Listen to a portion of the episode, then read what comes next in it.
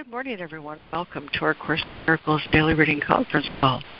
We read from the text of A Course in Miracles Original Edition, published by our dear friends at the Course in Miracles Society.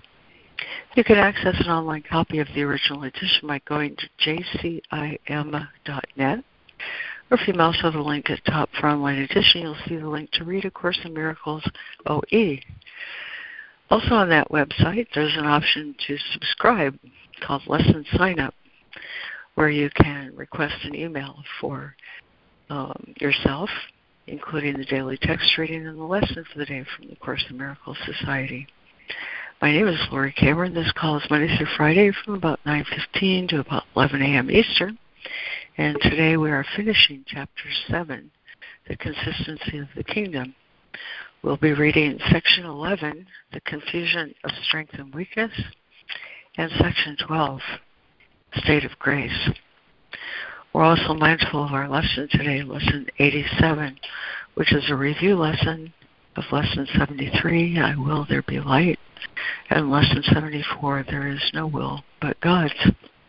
And by way of opening this morning, I was really happy to land on this poem from Albert Camus, which I'm sure is very familiar.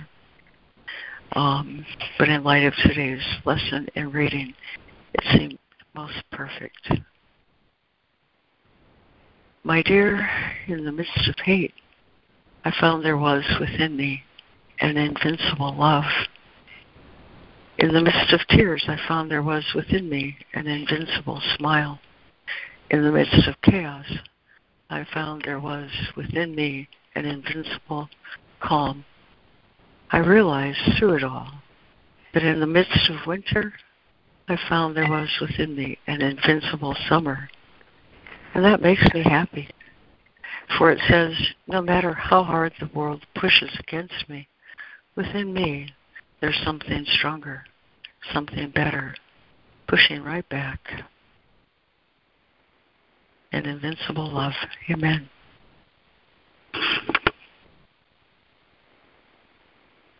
Thank you, Laurie. I was not Amen. Thank you, Lord. Beautiful. Thank you. Oh, thank you guys for the way we hold that light. Okay, my friends, here's my reading list, our reading list. We have Fran, Lemoyne, Robin Marie, Karen, Charles, Steve, and Sandra.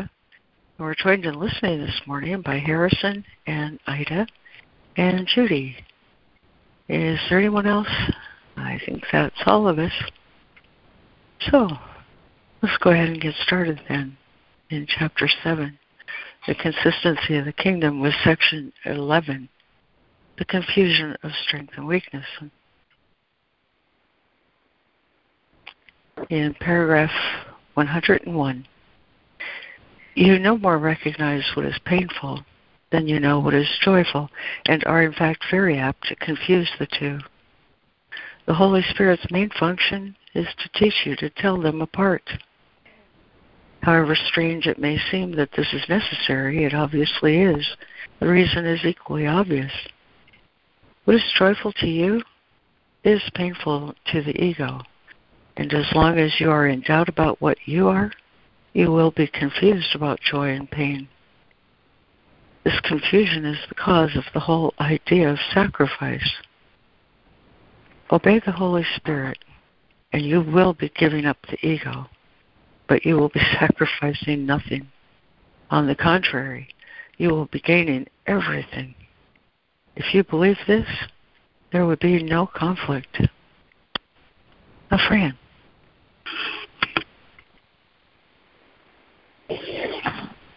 Eleven. The confusion of strength and weakness. Paragraph one oh one. You no more recognize what is painful than you know what is joyful, and are in fact very apt to confuse the two. The Holy Spirit's main function is to teach you to tell them apart. However strange it may seem that this is necessary, it obviously is. The reason is equally obvious. What is joyful to you is painful to the ego, and as long as you are in doubt about what you are, you will be confused about joy and pain. This confusion is the cause of the whole idea of sacrifice. Obey the Holy Spirit, and you will be giving up the ego, but you will be sacrificing nothing. On the contrary, you will be gaining everything. If you believe this, there would be no conflict. 102. That is why you need to demonstrate the obvious to yourself. It is not obvious to you. You believe that doing the opposite of God's will can be better for you. You also believe that it is possible to do the opposite of God's will. Therefore, you believe that an impossible choice is open to you, and one which is both very fearful and very desirable. Yet God wills. He does not wish. Your will is as powerful as His because it is His. The ego's wishes do not mean anything because the ego wishes for the impossible. You can wish for the impossible, but you can will only with God. This is the ego's weakness and your strength. Thank you, Fran and Lemoyne.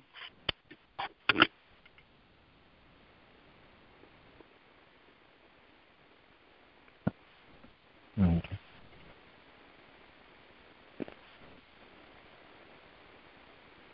All right. Uh, 102. That is why you need to demonstrate the obvious to yourself. it is not obvious to you. You believe that doing the opposite of God's will can be better for you. You also believe that it is possible to do the opposite of God's will. Therefore, you believe that an impossible choice is open to you and one which is both very fearful and very desirable. Yet God wills, He does not wish. Your will is as powerful as His because it is His. The ego's wishes do not mean anything because the ego wishes for the impossible. You can wish for the impossible but you can will only with God. This is the ego's weakness and your strength. The Holy Spirit always sides with you and with your strength. As long as you avoid his guidance in any way, you want to be weak. Yet weakness is frightening. What else, then, can this decision mean except that you want to be fearful?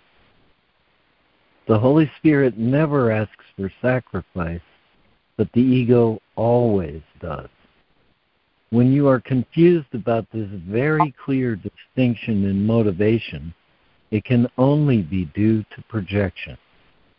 Projection of this kind is a confusion in motivation. And given this confusion, trust becomes impossible. Thank you, Lemoyne. And Rama Marie. Hi. Um, the rain is coming down so hard on my car that I think I better skip reading because I can barely hear you guys. Oh, okay, hon. Uh, thank you.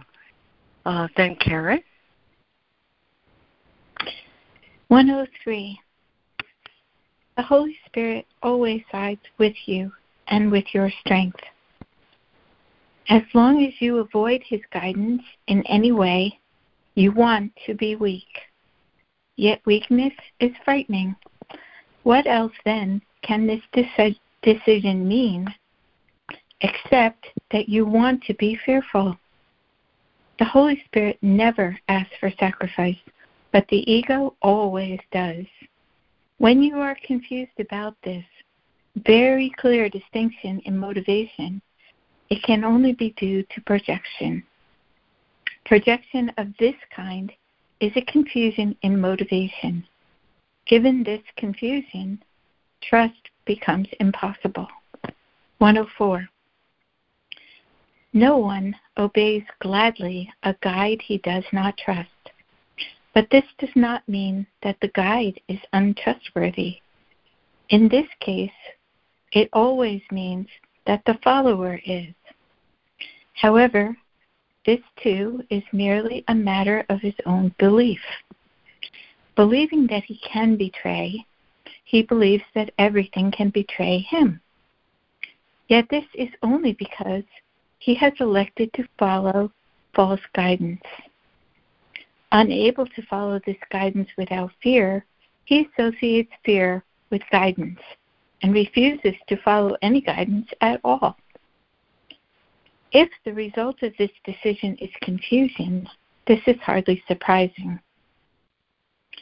The Holy Spirit is perfectly trustworthy, as you are.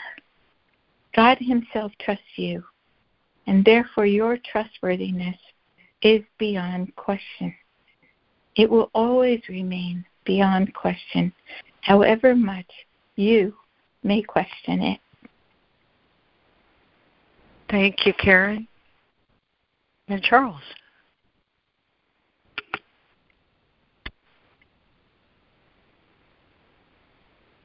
Thank you.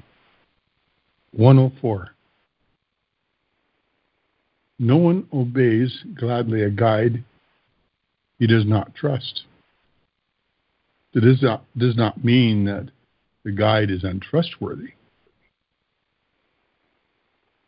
In this case, it always means that the follower is. However, this too is merely a matter of his own belief, believing that he can betray. He believes that everything can betray him. Yet this is only because he has elected to follow false guidance. Unable to follow this guidance without fear, he associates fear with guidance and refuses to follow any guidance at all. If the result of this decision is confusion, this is hardly surprising. The Holy Spirit is perfectly trustworthy as you are. God Himself trusts you, and therefore your trustworthiness is beyond question. It will always remain beyond question, however much you may question it. 105. We said before that you are the will of God. His will is not an idle wish and your identification with His will is not optional, since it is what you are. Sharing His will with me is not really open to choice, though it may seem to be. The whole separation lies in this fallacy. The only way out of the fallacy is to decide that you do not have to decide anything. Everything has been given you by God's decision. That is His will. And you cannot undo it. Even in the relinquishment of your false decisions, making prerogative, oh, decision making prerogative, which the ego guards so jealously, is not accomplished by your wish. It was accomplished by for you by the will of God, who has not left you comfortless. His voice will teach you how to distinguish between pain and joy, and will lead you out of the confusion of which you have made. There is no confusion in the mind of a Son of God, whose will must be the will of the Father, because the Father's will is his Son. Amen. Thank you. Thank you, Charles. And Steve. 105. We said before that you are the will of God. His will is not an idle wish, and your identification with His will is not optional since it is what you are. Sharing His will with me is not really open to choice, though it may seem to be. The whole separation lies in this fallacy. The only way out of the fallacy is to decide that you do not have to decide anything. Everything's been given you by God's decision. That is that is his will, and you cannot undo it. Even the relinquishment of your false decision making prerogative, which the ego guards so jealously, is not accomplished by your wish. It was accomplished for you by the will of God, who has not left you comfortless. His voice will teach you how to distinguish between pain and joy and will lead you out of the confusion which you have made. There is no confusion in the mind of a son of God who will must be whose will must be the will of the Father because the Father's will is his son. 106 miracles are in accord with the will of God. Whose will you do not know because you are confused about what you will. This means that you are confused about what you are.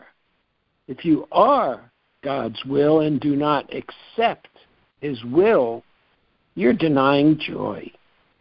The miracle is therefore a lesson in what joy is. Being a lesson in sharing it is a lesson in love, which is joy. Every miracle is thus a lesson in truth. And by offering truth, you're learning the difference between pain and joy. Thank you, Steve. And Sandra.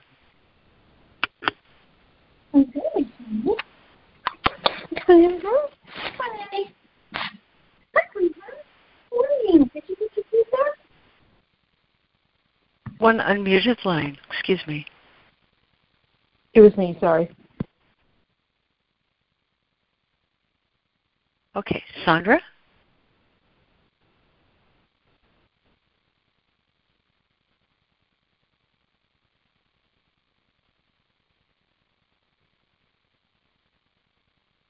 Uh, Sandra, are you able to read?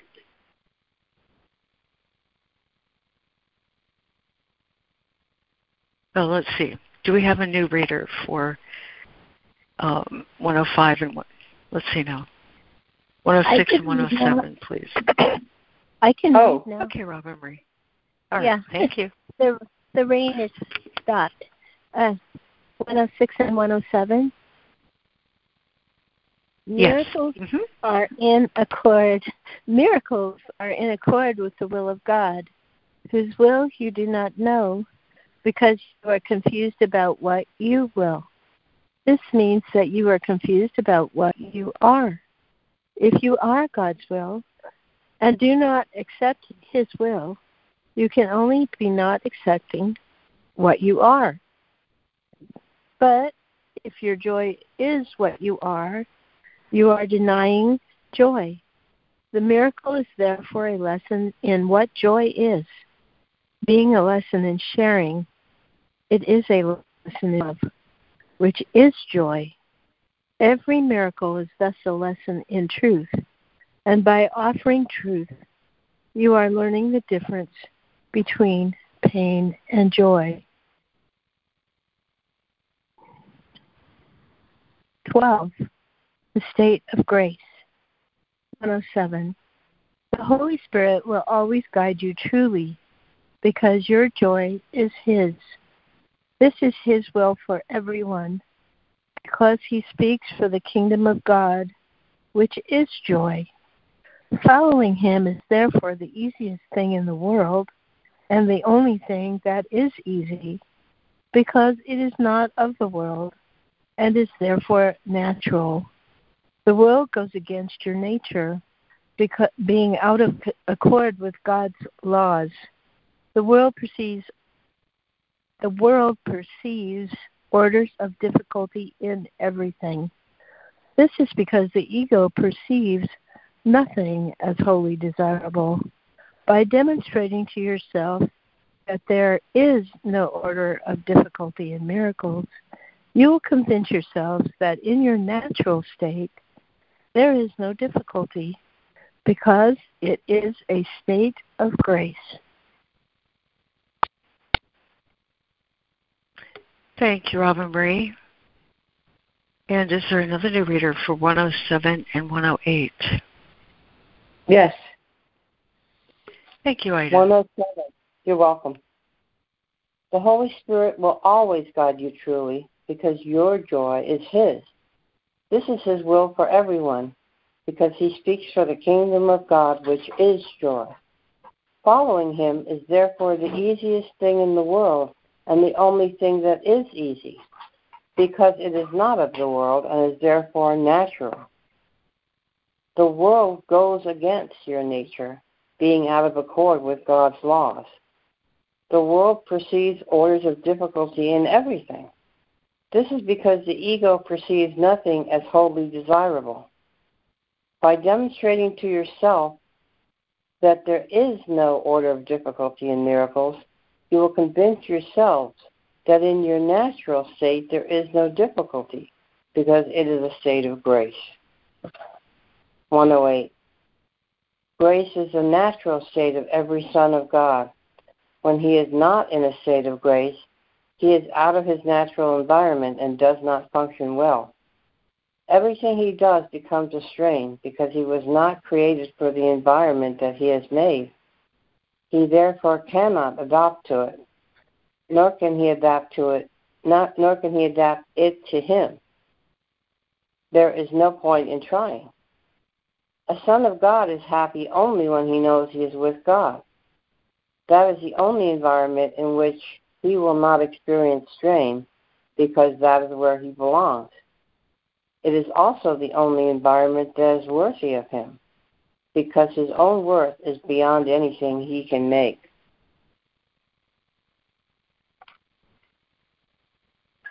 Thank you, Ida. Is there another new reader for 108 and 109? Yes, um, this is Jessica. I can do it. Thanks, Jessica. Okay, 108. Grace is the natural state of every son of God. When he is not in a state of grace, he is out of his natural environment and does not function well. Everything he does becomes a strain because he has not created because he was not created for the environment that he has made. He therefore cannot adapt to it, or nor can he adapt it to him. There is no point in trying. A son of God is happy only when he knows he is with God. That is the only environment in which he will not experience strain. Because that is where he belongs, because that is where he belongs. It is also the only environment that is worthy of him, because his own worth is beyond anything he can make. 109. Consider the kingdom you have made and judge its worth fairly. Is it worthy to be a home for a child of God? Does it protect his peace and shine love upon him? Does it keep his heart untouched by fear and allow him to give away, give always without any sense of loss? Does it teach him that this giving is his joy and that God himself thanks him for his giving? That is the only environment in which you can be happy. You cannot make it any more than you can make yourself. It has been created for you, as you were created for it. God watches over his children and denies them nothing. Yet when they deny him, they do not know this, because they deny themselves everything. Thank you, Jessica. And is there another new reader for 109 and 110, please?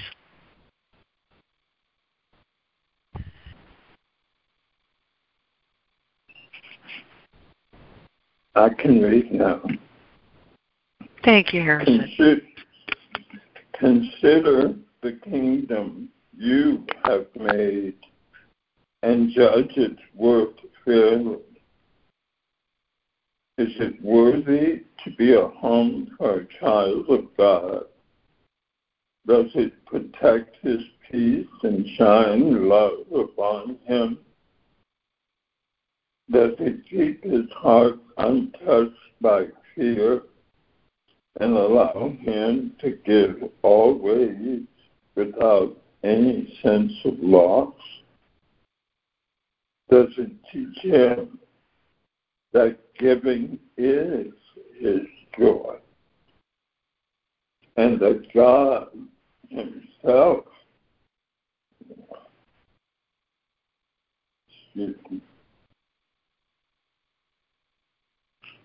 and that God himself thanks him for his giving. That is the only environment in which you can be happy. You cannot make it any more than you can make yourselves.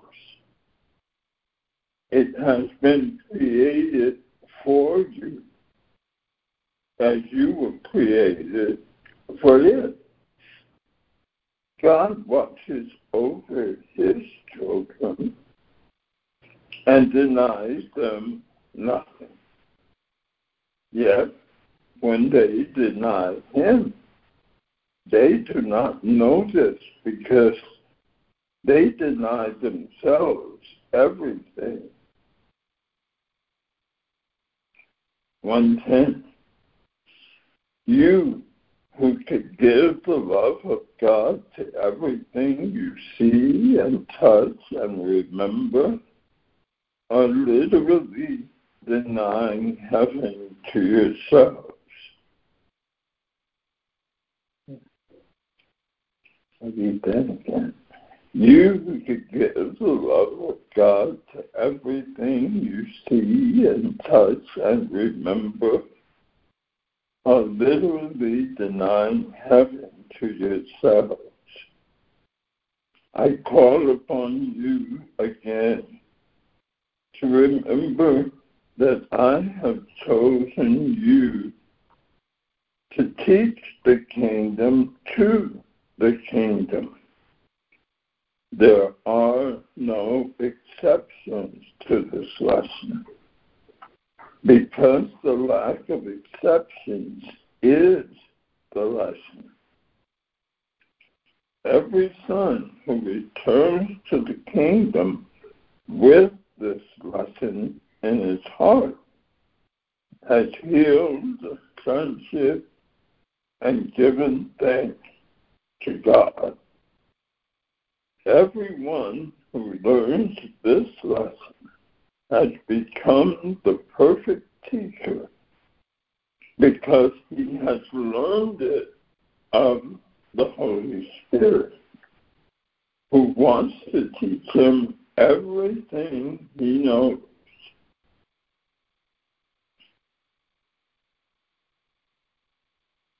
When a mind has only light, it knows only light.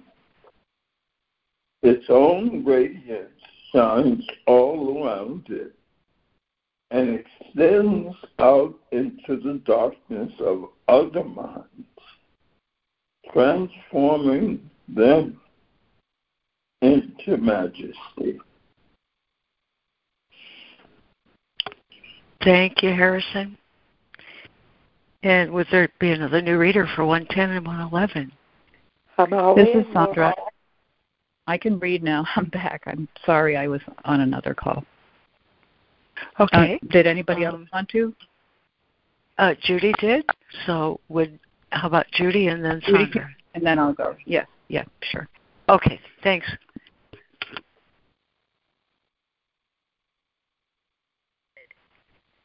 Am I up? Yes, you are. Ten and eleven. Oh. Mm-hmm. I don't know if I'm on mute or what. You who could give the love of God to everything you see and touch and remember are literally denying heaven to yourselves. I call upon you again to remember that I have chosen you to teach the kingdom to the kingdom. There are no exceptions to this lesson because the lack of exceptions is the lesson. Every son who returns to the kingdom with this lesson in his heart has healed the sonship and given thanks to God.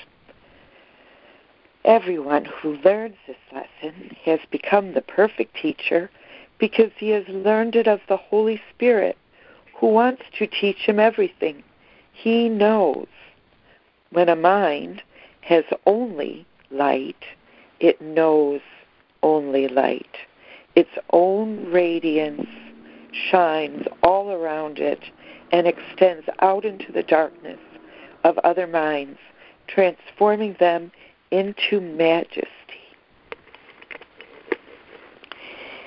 The majesty of God is there for you to recognize and appreciate and know.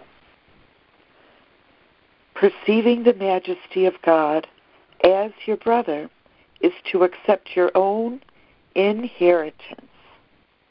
God gives only equally. If you recognize his gift in anyone else, you have acknowledged what he has given you. Nothing is as easy to perceive as truth. This is the perception which is immediate, clear, and natural. You have trained yourself not to see it, and this has been very difficult for you. Out of your natural environment, you may well ask, What is truth?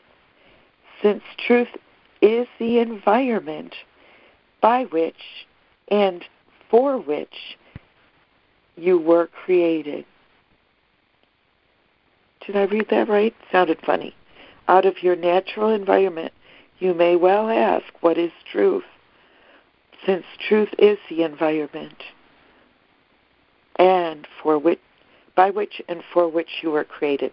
That's right. Thank you. Perfect. Thank you, Judy. And then Sandra. The majesty of God is there for you to recognize and appreciate and know.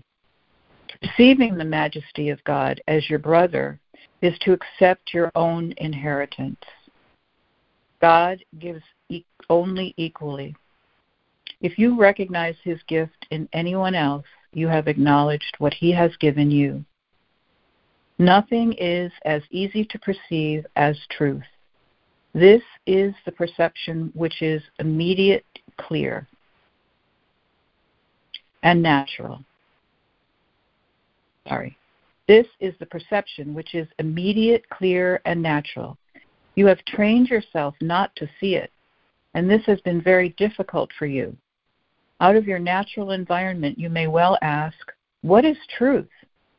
Since truth is the environment by which and for which you were created. You do not know yourself because you do not know your Creator. You do not know your creations because you do not know your brothers who created them with you. We said before that only the whole sonship is worthy to be co creators with God because only the whole sonship can create like Him.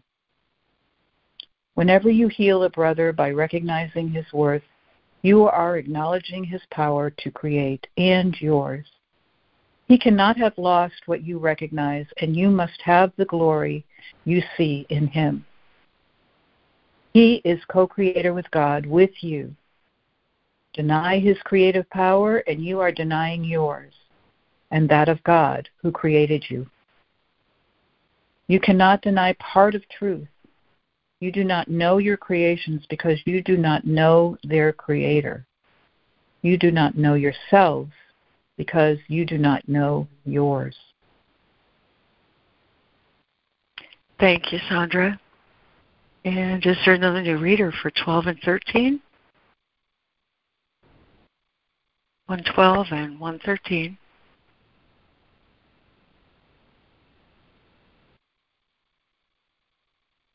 Okay, back to you, Fran.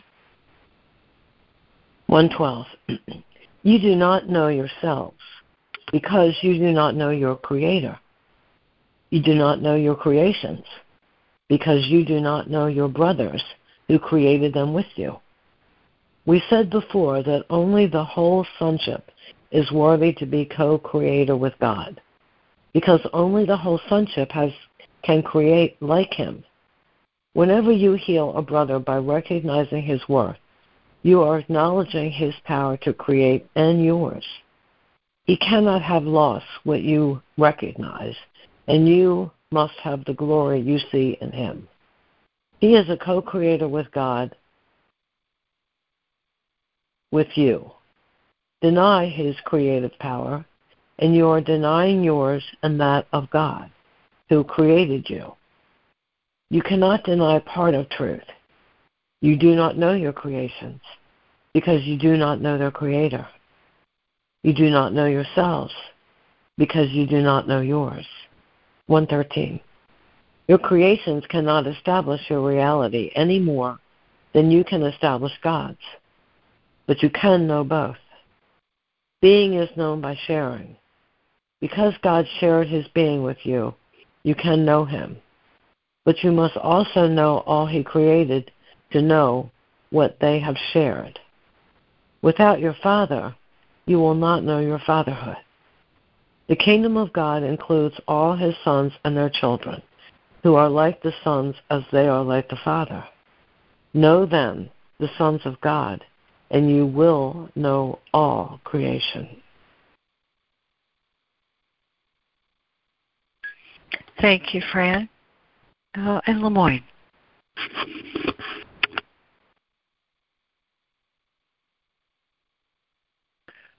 Your creations cannot establish your reality any more than you can establish God's. But you can know both. Being is known by sharing. Because God shared his being with you, you can know him. But you must also know all he created to know what they have shared. Without your Father, you will not know your fatherhood. The kingdom of God includes all his sons and their children who are like the sons as they are like the Father. Know then the sons of God, and you will know all creation.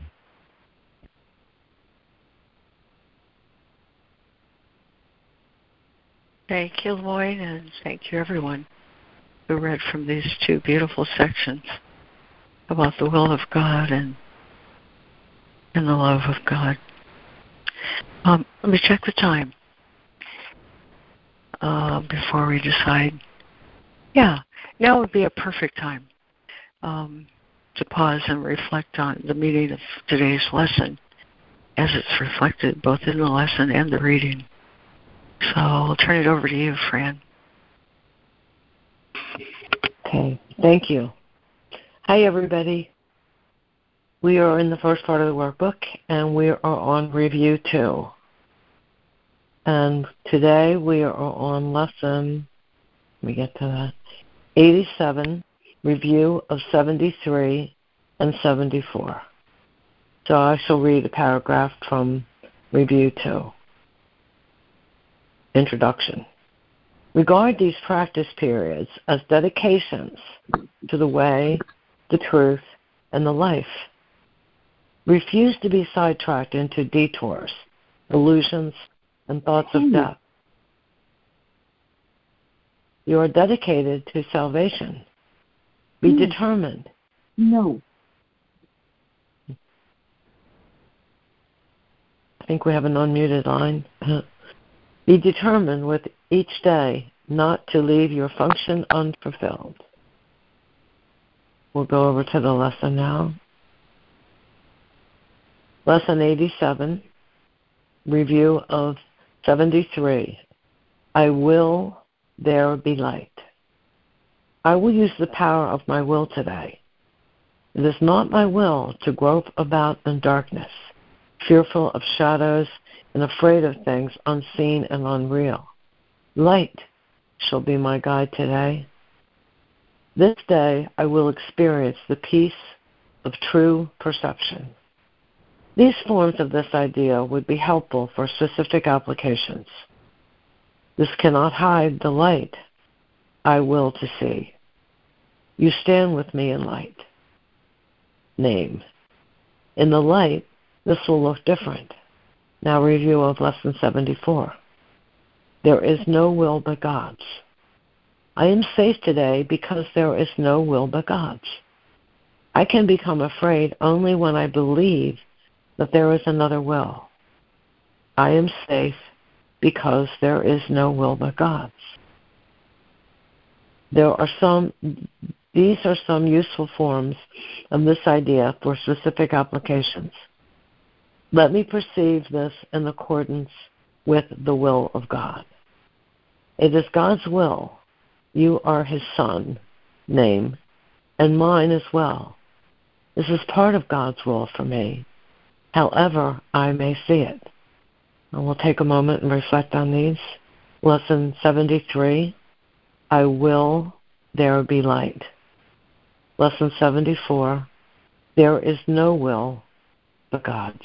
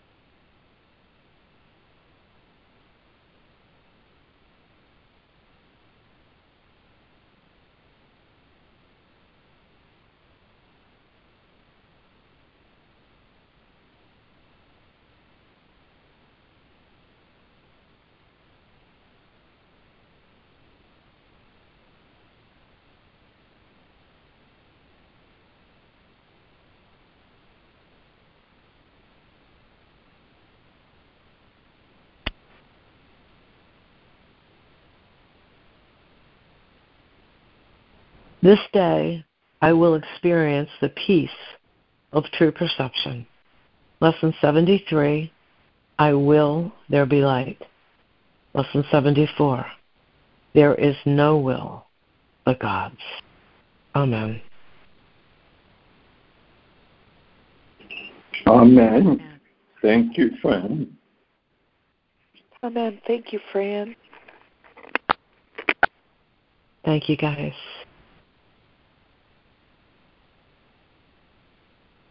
Thank you, Fran. So great to have you do the lessons.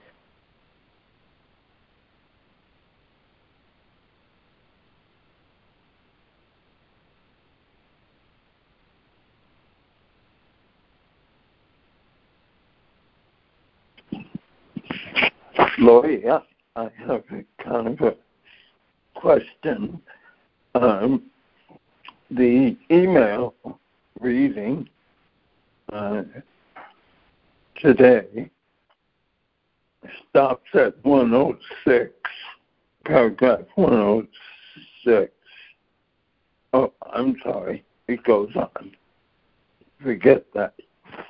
My bad. Okay. Um, yeah, there's only a certain certain amount of Yep. that constant contact allows her to transmit. So great. Glad Thank you caught you. that, Harrison. Thank you. Um, but I will there be light, and to think that there is another way, but God is where I made my mistake. To think that I can um, create like God is where I made my mistake. My creations apart from God are illnesses, uh, attacks, grievances, those are all my creations apart from God. And when I say I will, there be life, I'm giving up my individual power to create and recognizing that I can only create with God. There's no other way to create. And the distinction the Course makes between make and create is significant for me because it helps me see where I have crossed the line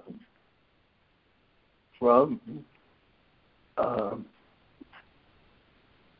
from what God and Holy Spirit is teaching me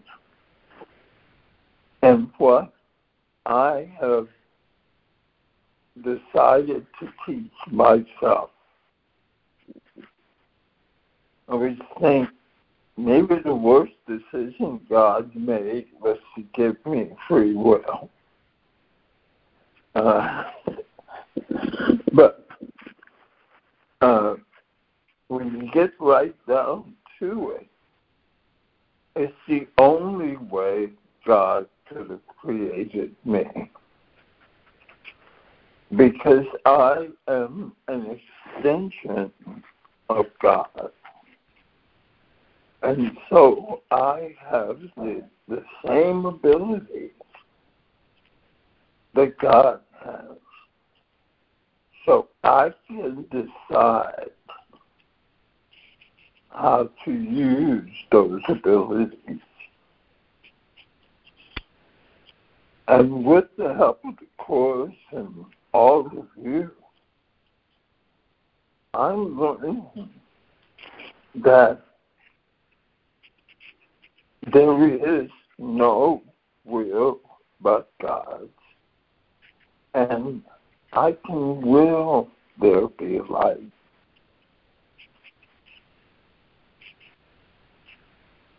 And when I do will there be light, clarity comes into my mind. I then understand why I say and do the things that I do. I finally am able to take control of my life and not allow people, places, and things and events, and especially those that I have absolutely no control over, to direct my thoughts and my feelings. There is no will but God's, and God and I will that there be light. I'm complete. Thank you, Harrison. That was so complete. Yeah. Thank you, Harrison. Love it. Loved it, Harrison. Thank you. Thank you, Harrison.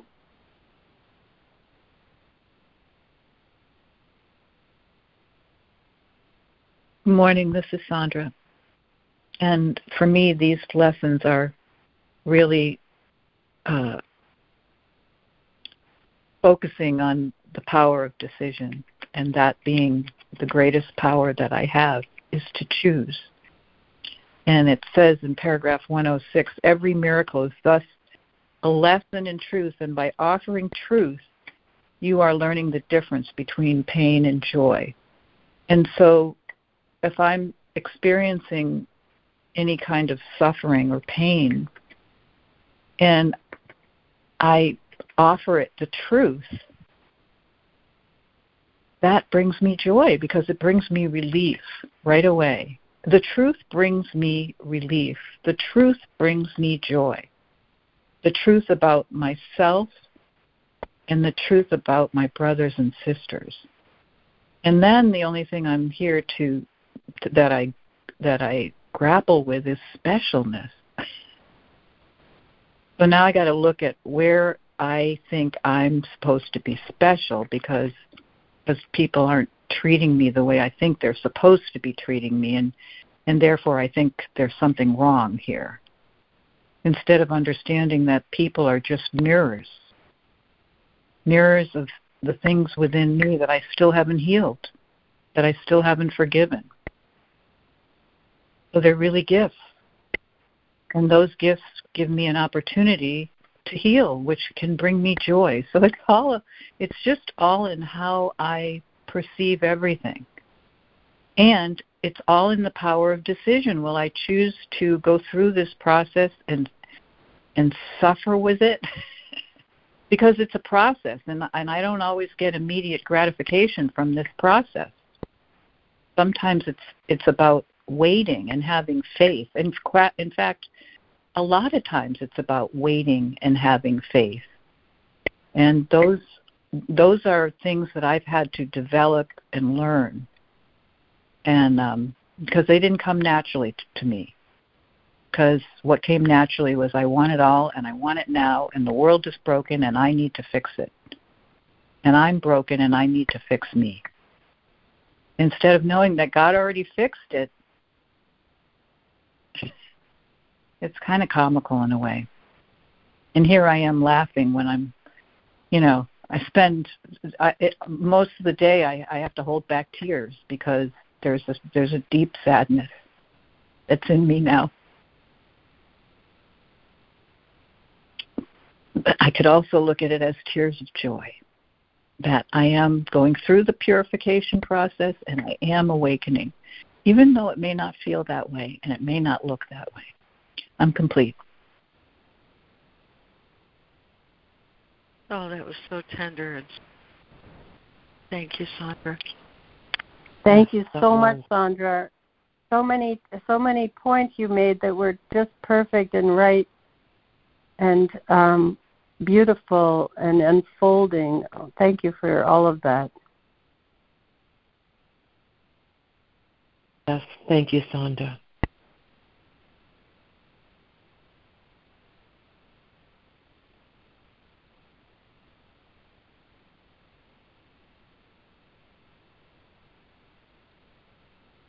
This is Jessica.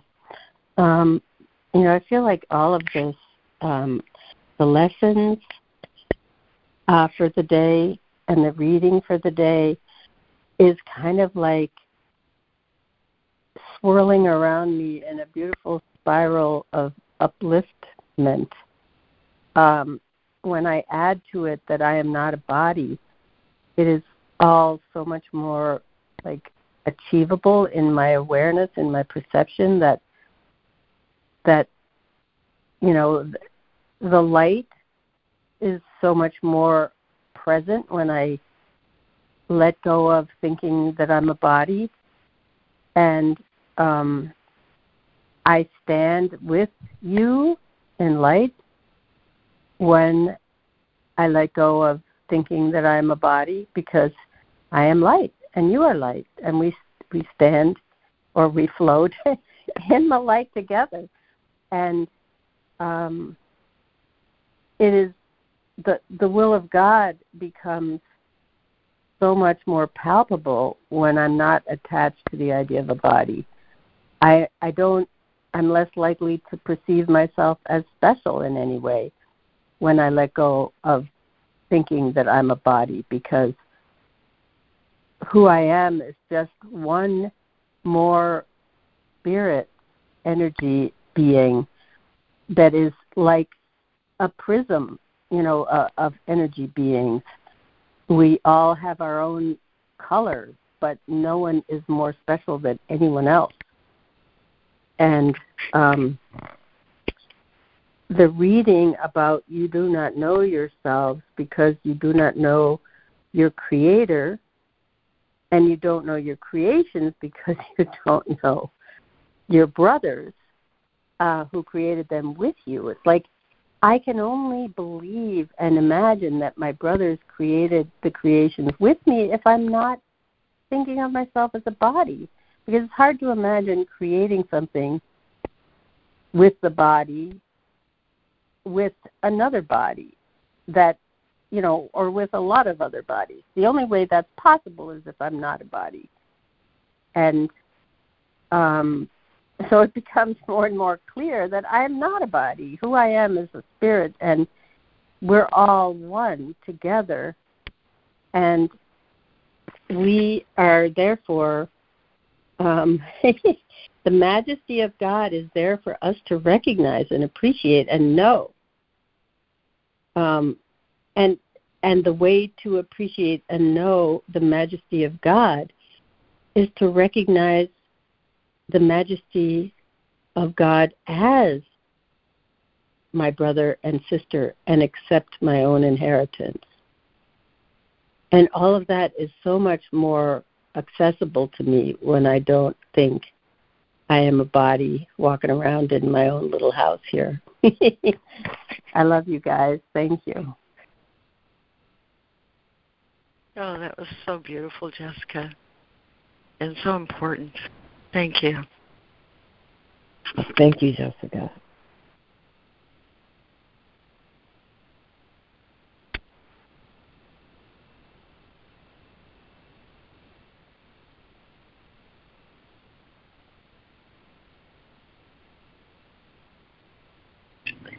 Good morning, it's Karen.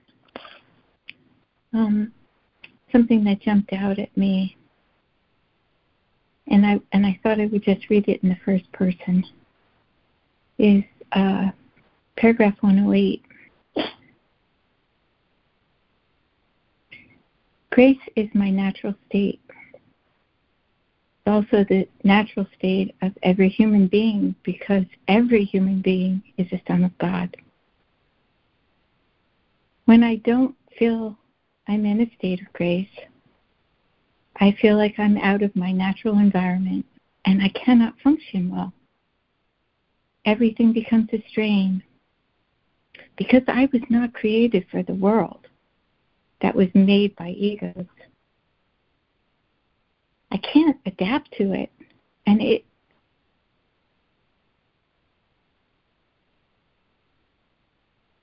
I can't adapt to it, nor can it adapt to me.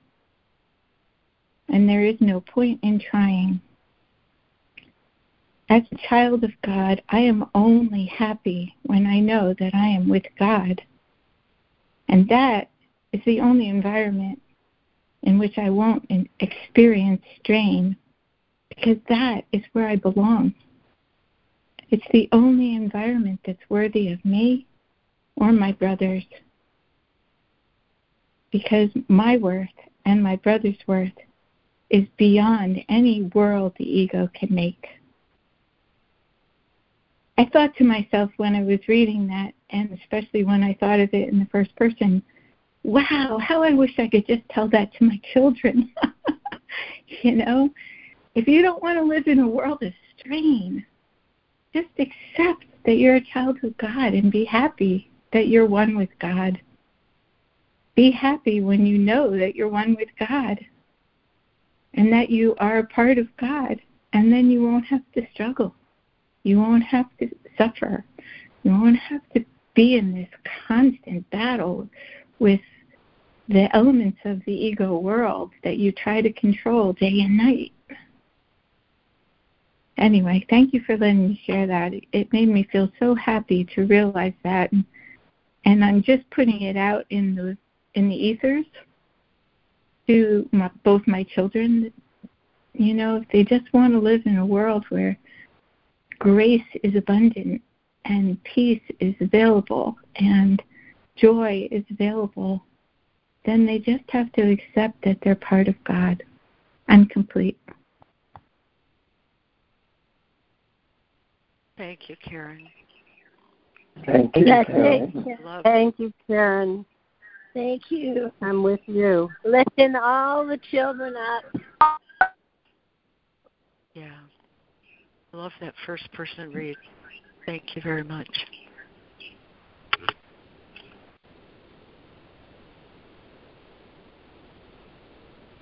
The toughest thing, this is Harrison, is that it's not going to happen in the world of form, in the world we see. And God knows that we all want it to. Um, you know, people of goodwill and sane minds don't want to see violence, and especially visited upon children. Uh, just seems like it can't get any worse than that. But that's the nature of the world. It it it just simply reflects uh, a world without God. And yet there is a world where God is. And the truth is that's the world we reside in. And the sooner we can let go of this world form as a reality, the sooner we will be able to realize that we are living in the light. We, we, we, darkness is not our will. Um, but uh, we made it challenging. I'm complete.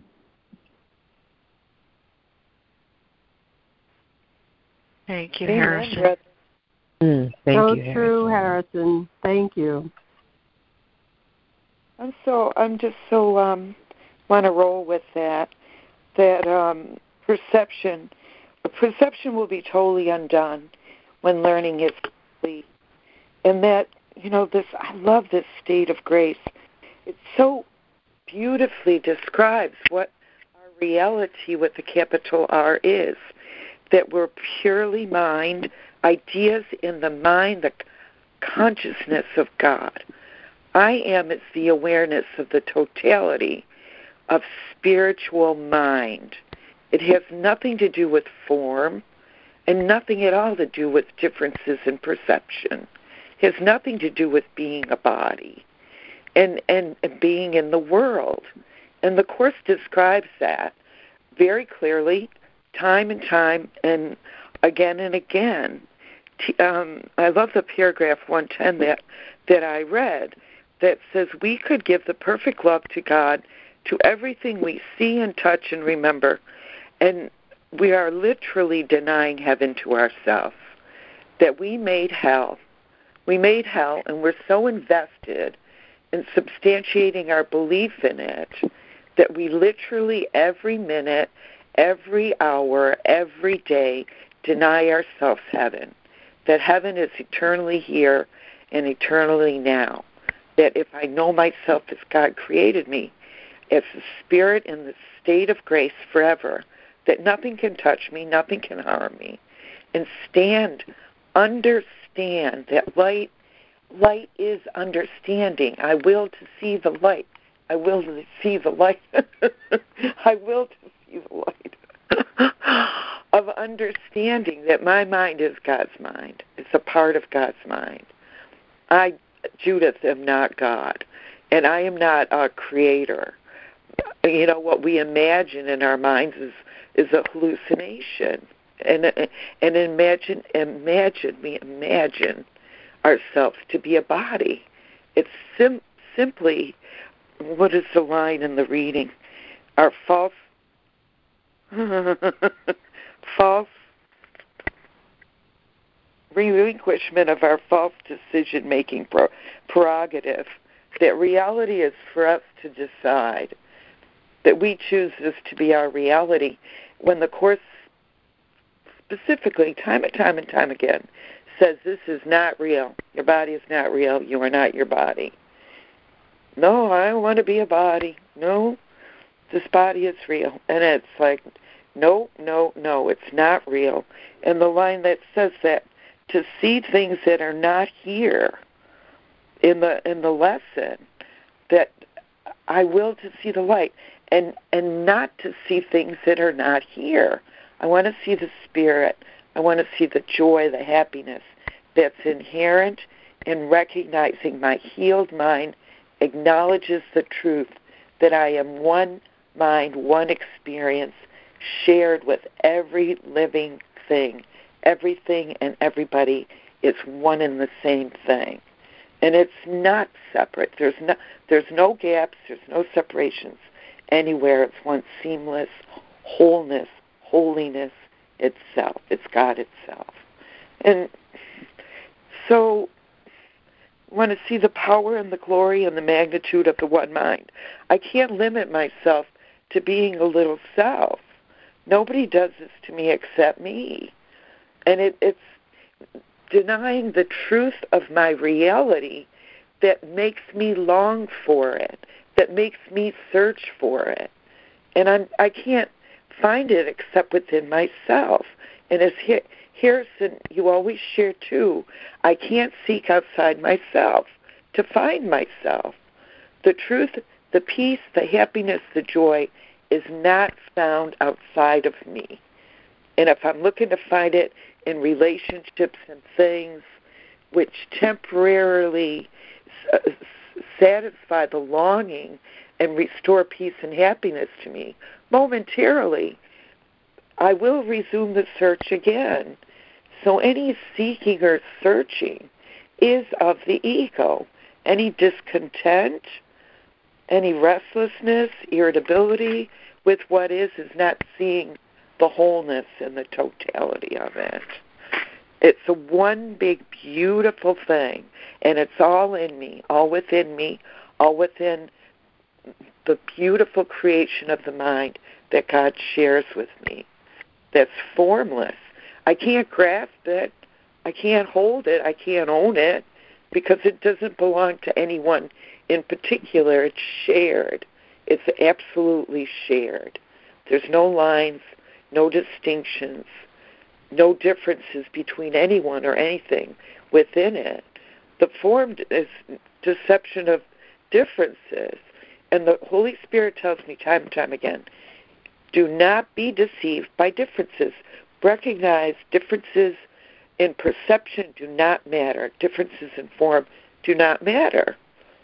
You know, this is what why the ego how the ego uses perception.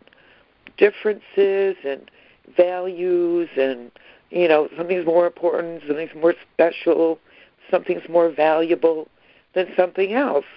And the only sacrifice is the sacrifice of my oneness and seeking something outside of myself in order to make myself complete. I'm denying God, denying my own completion, my own state of grace. Ooh, I'm on a rock and roll. Two cups of coffee, maybe too much. Sharing the limitless, boundaryless, seamless joy of creation, which is ours our perception of the universe. Was that in today's reading, or did I read that? Our perception of ourselves should be the perception of the entire universe. That is what I am. I am, and I share that I am with God and with everybody. In stillness and joy and in peace. The end.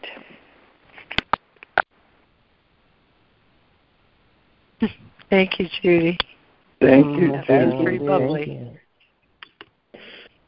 Thank you, Jude.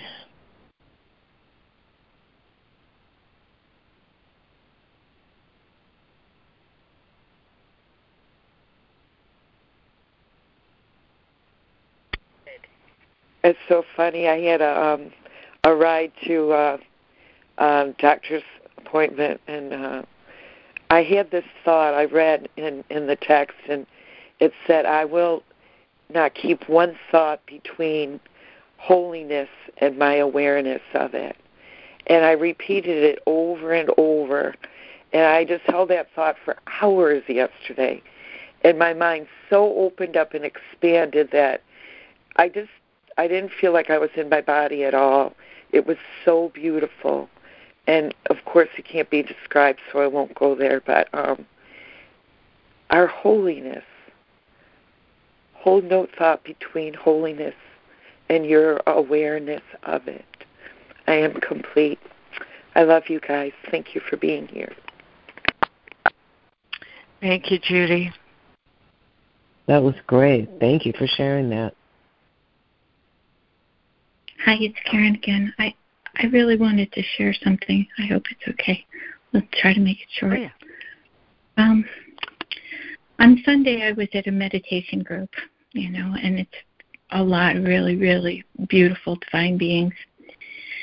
And we're meditating, and I had all this, you know, kind of like thoughts about relationships and stories and my relationship dramas with people and so on. And then I went higher. And in the higher place, um, I realized that was the ego mind. I was in the level of the ego mind. And I sort of felt myself rising up into the light, into the Christ mind. And I had this um, image of a person in that space. And I thought, no, I'm not separate from that person. I don't have to perceive that person as a body. That's a choice right there, a decision. Do I want to be separate? Because if I want to see them as a body and see them as a separate being in this place, that will hurt this place that I'm in because it was this vast light of oneness. And so there was a decision, a moment of decision in that place that said, No, I will hold no grievances. I will hold no grievances and I will keep no separation because I know that's not what this place is about. And then, of course, you know, then I, after meditation, I come back down into the ego mind more or less. I have a lot of time, a huge amount of time where I feel totally identified with the divine you know, with that alignment with the Holy Spirit, and I don't perceive myself as a being with all this history and all these associations and stories swirling in my mind and all of that. But then there are other times when it feels very real, you know, when I'm triggered. So um, I felt like the Holy Spirit took me on a journey of undoing the reason I keep getting caught in those ego states again and again. You know and and the holy spirit showed me a projection of the present moment that was really rooted in a childhood interpretation that was false. For me at this stage that i'm in i can't do the spiritual bypass and just jump into i am the christ and i am in a natural state of grace forever because at times there are times when the ego mind has some power something's trapped in the past. And it's not enough for me to just try to defend myself against the falsehood by saying that I am the truth. I had to allow the Holy Spirit to unwind it. And it did. It showed me very clearly that what I was experiencing in the present moment was a projection, and it was based on an experience that I had as a child that had a lot of emotional energy in it still. And then I looked at that place as a child and I could see that it was an interpretation. It was a story.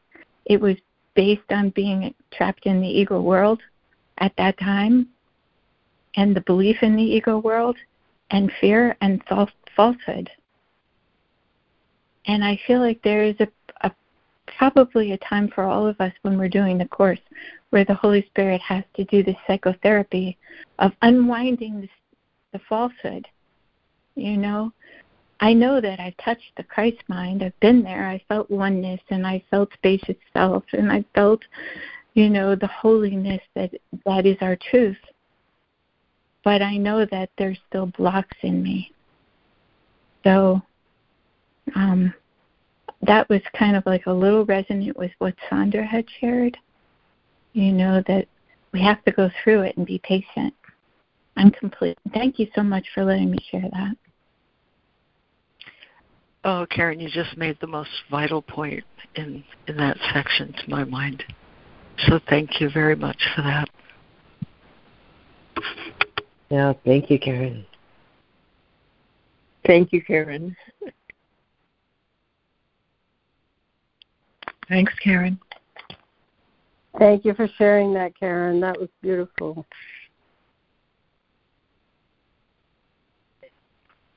Yes, thank you. I just have a question. I hear this phrase spiritual bypass a lot. And well not so much anymore. People haven't been saying that so much lately, but how can it how can we bypass it if it's all it? That's all.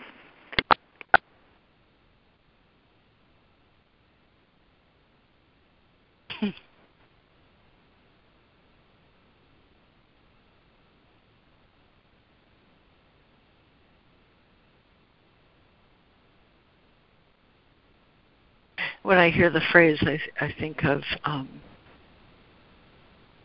um, well, you know what? I think of many attempts I made before I understood the Course in Miracles to um, heal something by putting a thought band-aid on it.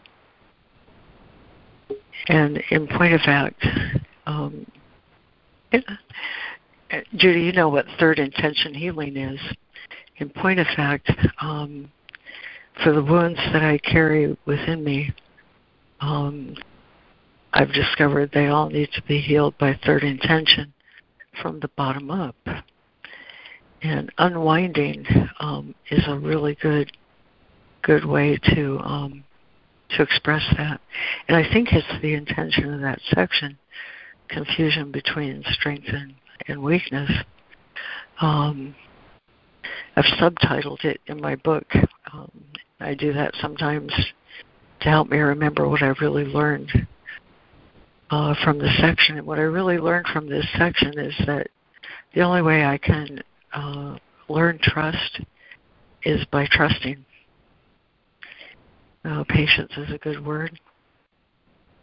And I'm also reminded of how he said in the Principles for Miracles in unwinding interpersonal conflict, I need to remember it's always in my mind first. And the confusion that's in my mind is what needs to be unwound. Um, hmm. I had a really good, a really excellent poem that I had been thinking about using as a, an opening this morning. The thought was from Rainer Maria Rilke. I always stumble on his name, but he says, he says, let's see, we have no reason to mistrust our world, for it is not against us. Has it terrors? They are our terrors. Has it abysses? Those abysses belong to us. Are dangers at hand? Uh, we must try to love them. And that's also um, what unwinding means to me. In the section in the Manual for Teachers, he talks about is peace possible in this world? And he says, The world you see cannot be the world that God loves, yet his word assures you that he loves the world. God's word has promised that peace is possible here, and what he promises can hardly be impossible. But it is true that the world must be looked at differently if his promises are to be accepted. What the world is is but a fact. You cannot choose what this should be, but you can choose how you would see it. Indeed, you must choose this, and that's essentially what today's lesson I will there be light is asking us.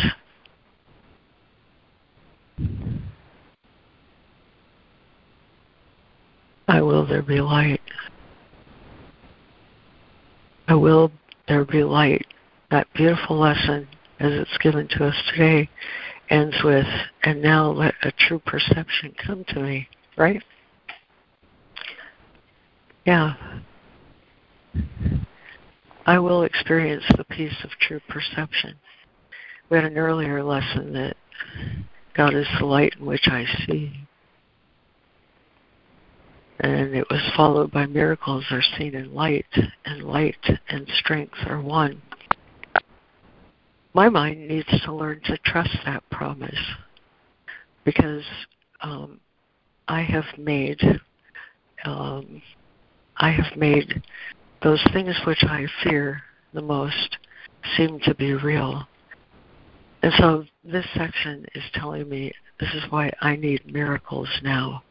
More than anything, in the principles of miracles, he said, You need miracles now. I need to learn what trust is by trusting. I need to learn that the Holy Spirit is part of my mind by learning to trust the Holy Spirit. And that can only come to me uh, by way of resistance. You know, there's a friction between what I think is real and what is really real. And when I allow Holy Spirit to lead me through that friction, it is to my wonder that I discover He unwound something that I thought was very true. Perhaps it wasn't even in my awareness. In fact, most of the time it isn't in my awareness.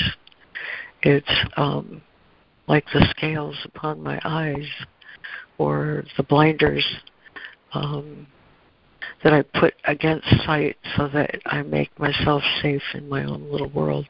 I need miracles. I need miracles more than anything. He says the only way to be healed, the only way to be healed is to heal. I need to learn what that is. I need to meet those resistances that arise with the strength of God in me. And it turns out that the strength of God in me is what unwinds my belief in weakness.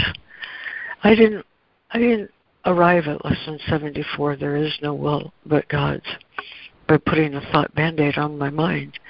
I can't convince myself that that's true just like you said Harrison.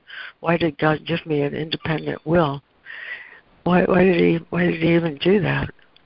He he did that so that I could learn to release my mind from the tyranny of ego control, so that I could learn that the prison bars are open. Um, I made the prison. I made the abyss. I made the gap. I made every misunderstanding out of something that needs unwinding. Um,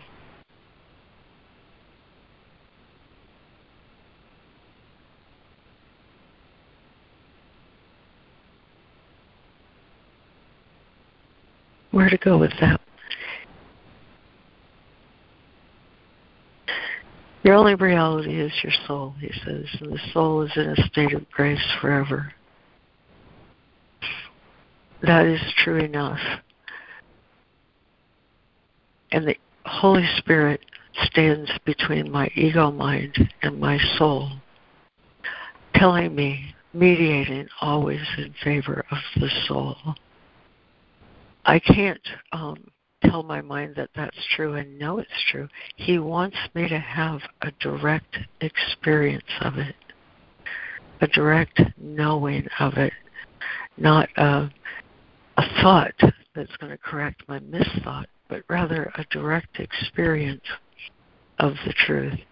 And that's how um, I learned these lessons that um, I learned trust by trusting. That's just how it is. By meeting um, by meeting my own resistance. That's what I'm trying to say. By meeting my own resistance with the strength of God in me. I learned that my resistance is my ego, and my ego isn't real. And thereby I remember the soul and its knowledge. That's what all of this is leading me to.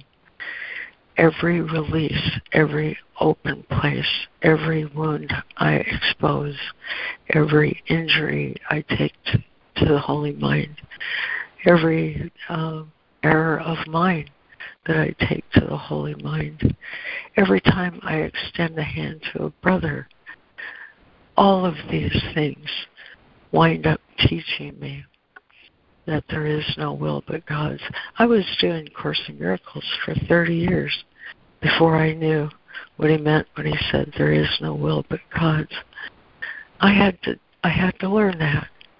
I had to learn the truth of that by meeting resistance over and over and over again by learning to trust, by trusting, you know, by taking the step that I wasn't certain would be met. I wasn't certain. And find out that it was met by truth. Every step is on the journey was like a step uh, into the unknowing in order to know. See?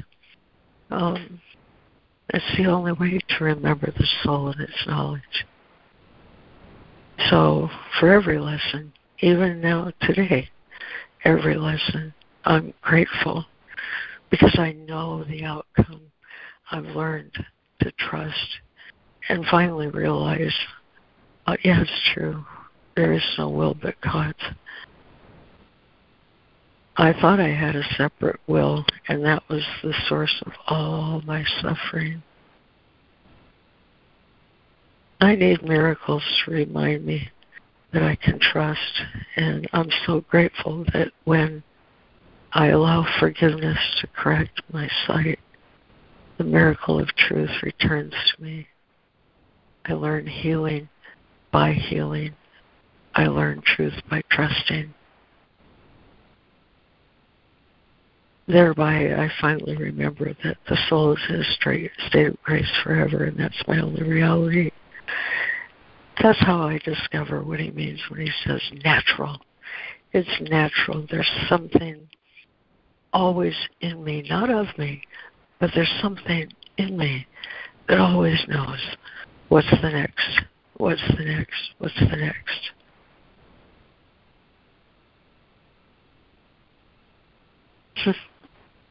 in chapter 13, the way of salvation, he ends, he ends that gorgeous chapter with saying, um, the Holy Spirit tells you your will. It is not hard to do your will, he says.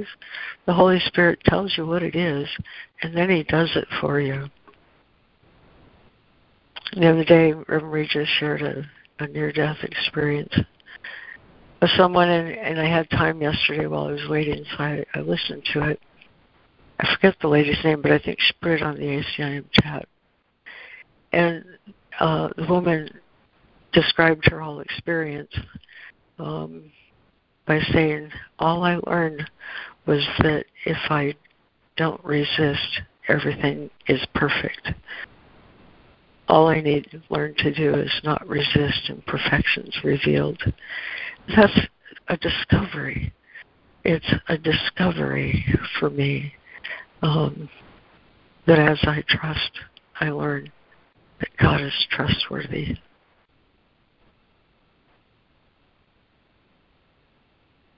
So, anyway, those are just some thoughts I had about I will there be light, and there is no will but God's. When I get out of the way, well, there it is. Anyway, I'm complete. Wow. you told my story. Thank you, Karen. Yeah. it's great. Thank you Thank so much. you so Bless much, your heart. Laurie. Thank you. Yeah. Thank, Thank you, Laurie. Thank you, beautiful Laurie. Thank you, Laurie. Um, You bathed no, us it's in not love. me. What you said about um, the Holy Spirit will tell you what to do and then we'll do it for you happened to me once in 217 when I fell down in a parking lot and um, or near the parking lot, and it would have been bad. But in the you know, and it is very quick. But in the middle of that process, I heard the a loud whisper, uh, "Relax," and then the Holy Spirit relaxed my whole body for me. so that when I hit the ground, it wasn't hard. I really wasn't really injured at all, and I got up just half a minute later, and I was fine. To me, that was kind of like a miracle, but it was showing that about how the Holy Spirit will tell you what to do and then do it for you because I wasn't the one who did who relaxed my body. It was the Holy Spirit. Thanks. I'm complete. Thank you, Ida. Thank you, yeah, Ida. That's how it is. Thank you, Ida. Thank you, Ida.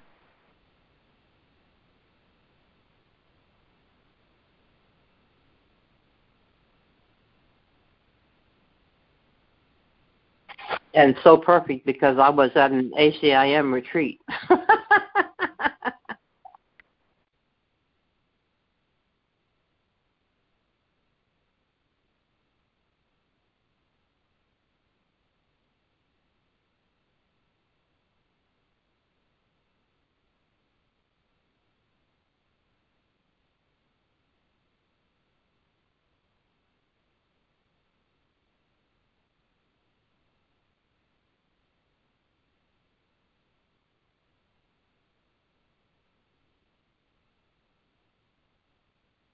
Good morning. This is Pat. Can I uh, give you something Yes. that came to me?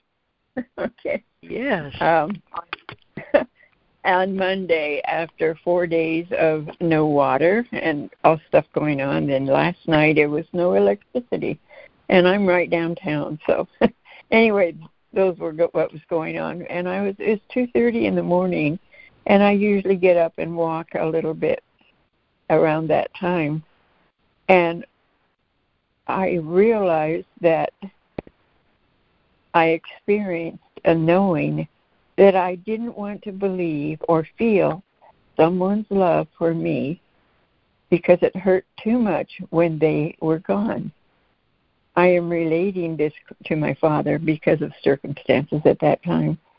But I also saw that I've been doing that most of my lifetime. And then I realized that the word loss was, I've heard it a million times if I've heard it once but I just didn't con- contact with it. But the contact came when the word gone in my life. Um, it was like um, gone meant the person is no longer there. There's no contact or desire any. There was an invisible wall to the love that was there and all my life I thought I wasn't the one that was able to give love, but I the real truth was that I was unable to receive it because the pain of all these uh, abandonments in my young young life when I really couldn't think the word loss or gone, I just felt it. And those are the things that I've gone through all kinds of 12 steps, all kinds of therapy, all kinds of this and that and slowly, slowly, it's been left. It's gone away, and these little things that happen that were actually really uh, kind of colored my whole life. And I'm grateful for the miracles that I see when I stop thinking. I guess it's Einstein who said something about uh, I think 99 times and find nothing. I stop thinking swim in silence, and the truth comes to me. And anyway, that's I really can't control when I get what I get. I really can't control what it does until I get it, and I know know it. And uh, I really don't know how to put all this stuff together, but I am grateful you're here, and I'm grateful, even at my age, things are healing. So thank you for being there. Oh, Pat, I'm so glad you shared all of that. And you put it together beautifully. Oh, by the way. Thank you. Thank you. Thank you, Pat. Thank you. It was so nice to hear from you, too. Nice to hear your voice. Mm-hmm. Thank you. Karen, I think you had something. Excuse me? I, I thought you heard. I thought I heard you say something earlier, um, but I didn't think you finished. Or perhaps I'm mistaken. No, I think I'm okay. Thanks. Okay.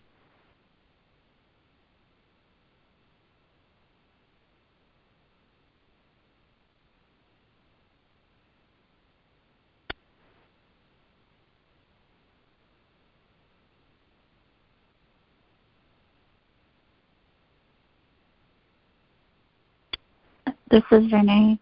Um, I'm really glad people are talking about the atonement process, the purification process. And I was wanting to read the in the development of trust, it talks about a period of undoing and then a period of sorting out, and then a period of relinquishment, a period of settling down, a period of unsettling, and then finally there's a period of achievement. And you know, for years I thought, gosh, how, I want to get to that achievement. yeah. and then I just finally came to the conclusion: this is it's just going on all the time. You know, I I'll feel peace, and then there's something else that needs to be cleared and purified, and it's an ongoing process. Um, so, and being in in the safety of and heart resonance is it it makes it a lot easier for this to happen for me to have an you know I and I think about different healing modalities I've experienced. And I love that word unwinding Laurie that you know that's another it you know undoing um unwinding. You know, I think about things like craniosacral or your unwinding or Feldenkrais or and how it's the realizing uh, the safety and um, I've been going this has been going on for a while going through boxes of papers and every day I'm throwing something away and it's just like the stuff in the box multiplies. Uh, you know, I don't know, but because I keep going through it, and then I'm finally willing to let something go. Um, but it's um, it's a process. I'm complete. It is a process. That, that was just beautiful, Renee put me in mind oh, of thank uh, you. everything I meet with. Everything I meet with, uh, Holy Spirit expands the soul, you know. And um, I don't think it is ever finished. so thank you. Thank you. Thank you. That was really meaningful to me because you know I feel like this undoing process. It's like clearing this falsehood that my ego mind has created all these beliefs and they're packed with emotion emotional energy like thought forms and energy emotional energy that's completely false but even though i know it superficially there is a part of this that that really needs to be cleared deeply i can't just say oh yeah i know everything from the past and from my ego is a falsehood it's it it has to be a, a deeper process than that because there's things in the unconscious I don't even know about. But thank you for acknowledging that. I really appreciate it. complete. Beautiful. Thank you, Karen.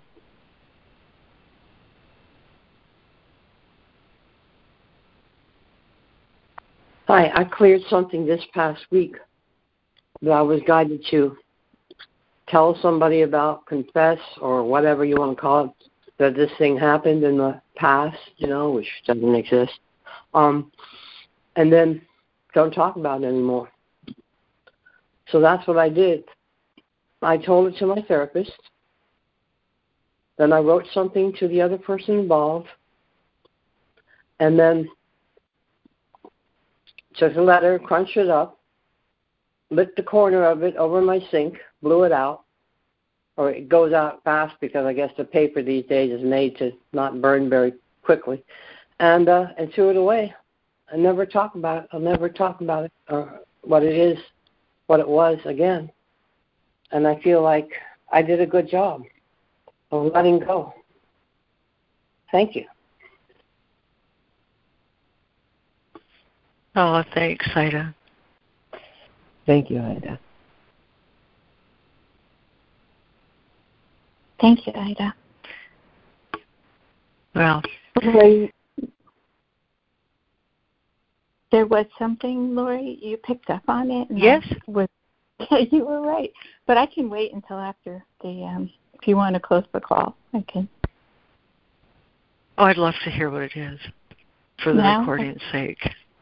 Oh, Sure. I, okay, so um, part of the reading today is that the will of God is our joy, but the ego tells me it's a sacrifice.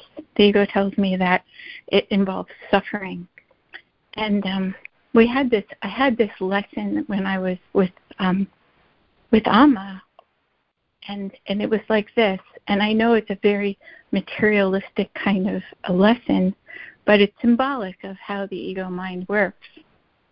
You know, the there's a lot of seva that goes on around mother, and when I say that, I mean like you know, 12 hours on your feet without a drink of water or a trip to the bathroom. It's like serious.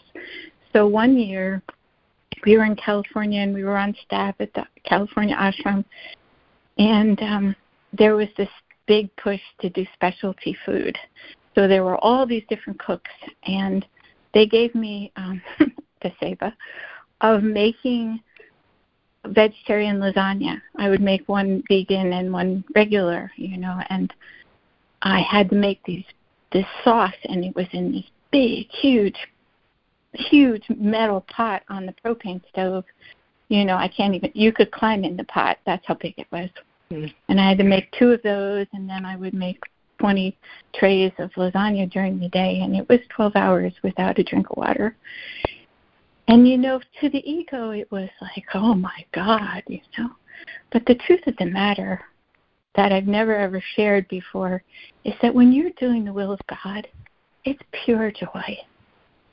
You know, maybe you feel your body occasionally, maybe you feel like, you know, there's a slight awareness that you haven't eaten and haven't had any water, but it's it's like you're watching a miracle happen through you. That's the will of God. And and she has us do things like that that are physical, and I know that that's not what the course is talking about, but it's that emptiness to just be willing to show up and do anything at all for the will of God to come through you. And in the Course in Miracles, the Holy Spirit will guide us to be doing miracles with other human beings by extending love and helping them open their perception. So it takes it to a totally different place. But the idea is still the same. When the light in your mind shines so brightly, there's a paragraph in the reading today that the Christ mind shines out so brightly that it dispels the darkness in other people's minds. So there's that's the great joy. You know, the ego will tell me it's oh it's too hard and oh my god, I don't want to do that. I don't, my body couldn't do it and all of the other things it says. But the truth is that when you step into that position of God's will, the joy is unbelievable. I'm complete. Thank you. I am so glad you shared that. Just, oh boy. Actually, you know, it's just absolutely totally perfect because the place I wanted to um, end this recording, not the call, but I wanted to end this recording is coming right up next week. We're going to read it uh, maybe even Friday, but it goes like this. It, Karen, this follows perfectly. It's from chapter 8, paragraph 17. To fulfill the will of God perfectly is the only joy and peace that can be fully known. because it is the only function that can be fully experienced. When this is accomplished, then there is no other experience. Yet the wish for other experience will block its accomplishment because God's will cannot be forced upon you. Being an experience of total willingness. The Holy Spirit knows how to teach this, but you do not. That is why you need Him and why God gave Him to you. His only, only His teaching, only His teaching will release your will to God's uniting it with His power and glory, and establishing them as yours. Total willingness. You share them as God shares them, because this is the natural outcome of their being. This is the nature of the journey uh, that we're called, and the reward, uh, the great reward of walking uh, this way with truth. So thank you for that share, and thank you, um, everyone who calls, who reads, who does the lessons, and who shares. Because uh, the way is by holding each other hand, each other's hands. So, thank you all, and uh, I'm so grateful. What a perfect call you've made this. So we'll end the recording, uh, but please.